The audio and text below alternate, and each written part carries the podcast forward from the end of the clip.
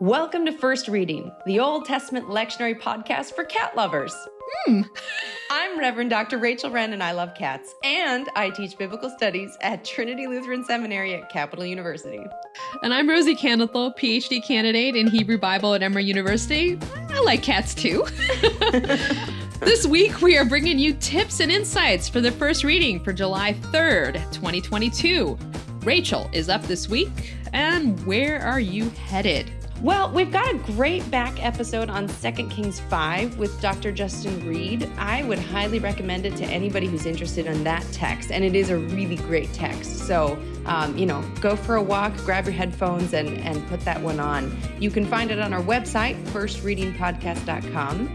But we don't, as far as I could tell, have an episode on the alternate first reading for this Sunday, Isaiah 66, verses 10 to 14. So I'm going to take us down that route. Yeah, that sounds great. Take it away. Okay, so this text is a really interesting one, and in many ways, it's kind of a bold challenge for some of you who may not have preached it before, because it's got some very distinct feminine imagery in it. Verses 10 to 11 read, "Rejoice with Jerusalem and be glad for her, all you who love her. Rejoice with her in joy, all you who mourn over her, that you may nurse and be satisfied from her consoling breast, that you may drink deeply with delight from her glorious bosom." I don't know about you, dear preacher listeners, but I'm pretty sure glorious bosom were words that had never been uttered from the pulpit in my congregation. Have you ever heard a sermon on a glorious bosom, Rosie? No, but I am really looking forward to hearing this one. Yeah. Yay, right. We should celebrate more glorious bosoms. Right. Okay. So in some ways, you got to be careful, friends. You don't want to use the term glorious bosom in a way that makes people feel really uncomfortable in your congregation. So, if you are an older male, maybe be careful with that one. But at the same time, talking about bodies and talking about women's bodies positively in particular is, I think, a really important thing for churches to be doing. Have you ever heard, Rosie, a sermon that really dwells in a positive way on female bodies? No. And yeah, I think you're right in addressing that gap. I mean, bodies are so much a part. I mean, that's who we are. And I just having become a mother recently myself, it would be so refreshing and encouraging to hear someone address the reality of bodies. Right, exactly. Well, and you like you said, being a mother yourself and being a mother myself, this concept of nursing is really an intimate, beautiful concept that is actually the structure of this passage takes that concept of a nursing mother and does something really interesting with it, because it kind of has this straightforward image in the first couple of verses, and then in some ways it flips it at the end. So my preaching suggestion is actually to pay close attention to the structure of this passage, because I think that's where the preaching point comes from. But before I get there, I want to just say one quick preaching pitfall, which is the Sunday that we're talking about is July 3rd. Mm. July 3rd is, of course, the day before July 4th, the National Day of Independence and our July 4th holiday. That national holiday, married with this image of Jerusalem who is nursing her children, can lend itself to a really nationalistic understanding of this text. I'm thinking of all of my years of art history, of the French Revolution, where Mother France is portrayed in art as this really kind of big masculine figure who's got soldiers nursing from her breast as she's got the flag flying behind her and is shooting at an army. So there's some sort of fraught imagery here that I think we just need to name right away, especially with how close this is to July 4th. Right. Yeah. And that's definitely part of our history as Americans. Right. Exactly. Exactly. So I would caution us not to go too far into the nationalistic thing that could be read here. And I just got back from a trip to Israel-Palestine, and we spent a good couple of days in Jerusalem. So I've got lots of images and kind of thoughts about nationalism bouncing around in my head right now. So I would want to say that first. At the same time, this imagery is so interesting here because it starts out with this call to rejoice over Jerusalem and the way that her body shall be prospered and glorified through all nations. Verse 12, I will extend prosperity to her like a river, and the wealth of the nations like an ever-flowing stream. You shall nurse and be carried on her arm and dandled on her knees. So the first three verses really focus on Jerusalem and the prosperity of Jerusalem. But in verse 13, there's a flip. And there's a shift, because in verse 13, Mother Jerusalem is no longer the subject. Instead, it shifts to Mother God. Verse 13 says, as a mother comforts her child, so I will comfort you. You shall be comforted in Jerusalem. So Jerusalem, the mother, is in the first three verses.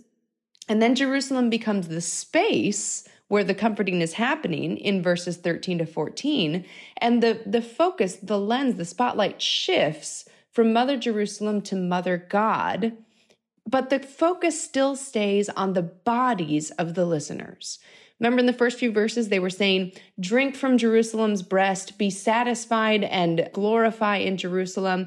And then it's shifted to kind of this comforting image of God, which also shifts that attention and that verb from Jerusalem again to God. So it's be satisfied with God, nurse from God, drink deeply with delight from God. And it's almost like, remember, we're in Isaiah 66 here, and Isaiah 66 is Third Isaiah. Third Isaiah, we've returned from exile, but all is not necessarily well. Like, We've re-achieved the dream of coming back to Jerusalem, but at the same time, Jerusalem is still, or the people of Jerusalem are still full of corruption and full of sin. And there's this idea that like, dang, things are not going well here. So rather than seeing this as a really nationalistic text, I'm wondering if what the author of Third Isaiah is doing is shifting from this original nationalistic idea of the prosperity of Jerusalem to, you know what?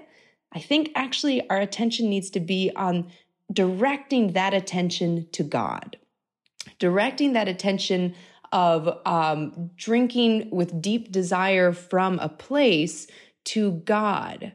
And what happens then in the text is this big pivot towards the listener in verse 14. You shall see and rejoice. Your bodies shall flourish like the grass. And that's the piece I think that is the crux to this whole pericope, is bodies flourishing like the grass. It's like moving from a metaphor or image in the first few verses to the actual embodied thing that the author really cares about in the last verses. Because when it's talking about the wealth of the nations like an ever-flowing stream, what do you picture, Rosie? Yeah, I mean, I'm thinking of the honey and milk metaphor and like feasting, which is so much a part of Third Isaiah, right? This sort of dream of a glorious future, which, as you've said, is not quite present. Well, and that's actually what I wonder if that's happening here, because when I hear, you know, the wealth of the nations, I'm picturing those lines of tribute coming and sort of the building up of a national identity. But instead, what's emphasized after this shift from Jerusalem to God is bodies. Bodies that are healthy and will be able to flourish like the grass. So what if the whole point of this passage isn't some apocalyptic future? What if it's actual bodies right now? What if it's this provocative image that stands quite simply for a flourishing, healthy community full of flourishing, healthy bodies? So this preaching point that I'm trying to make, if I'm doing it well, also helps us out of a preaching pitfall. Namely, this idea of nations trotting out their silver and gold as tribute to Jerusalem, or as we always do as Americans, see ourselves in the place of Jerusalem. That's an image that does not preach very well if you have a history as a colonizing world power, which we kind of do as Americans. Absolutely, right. So instead, if we instead think of it not as an apocalyptic future where Jerusalem reigns supreme, but taking this image of the wealth of nations, which is not necessarily money, but which is health, and which is healthy bodies, and which is God saying, if you turn your attention away from this nationalistic dream and towards me and your ability to drink and desire and delight in me, then bodies will flourish in your community like the wealth of the nations. That's a long roundabout way to get to a preaching point, but that, in my mind, is a really kind of provocative, fun image here. Yeah, I think that's really got some preaching, especially just the idea of redefining what success or glory looks like in the health of our community that might preach really well on the 4th of July. I think so. I think there's some really fun things we could do with that, because I believe more than anything in America right now, what we are longing for is healthy, flourishing communities where we can listen to each other, listen to ourselves, and listen to God. And that is the wealth of the nations that I think we're really deeply desiring. Oh, that is beautiful. Yeah. Okay, I think, folks, that is where we should leave it for this week. If you like what you heard, check out more at firstreadingpodcast.com. If you've got a weekly tech study or a buddy who you think would enjoy this podcast, do us a favor, send this link along. You can also leave us a rating on your favorite podcast platform. Big thanks to our eminent co-host, Tim McNinch, for his producing prowess, and to Trinity Lutheran Seminary for a generous grant that helps us to do this podcast. And thanks to all of you for listening. Until next time, I'm Rosie Candlethal. And I'm Rachel Wren. Flourish away, preachers.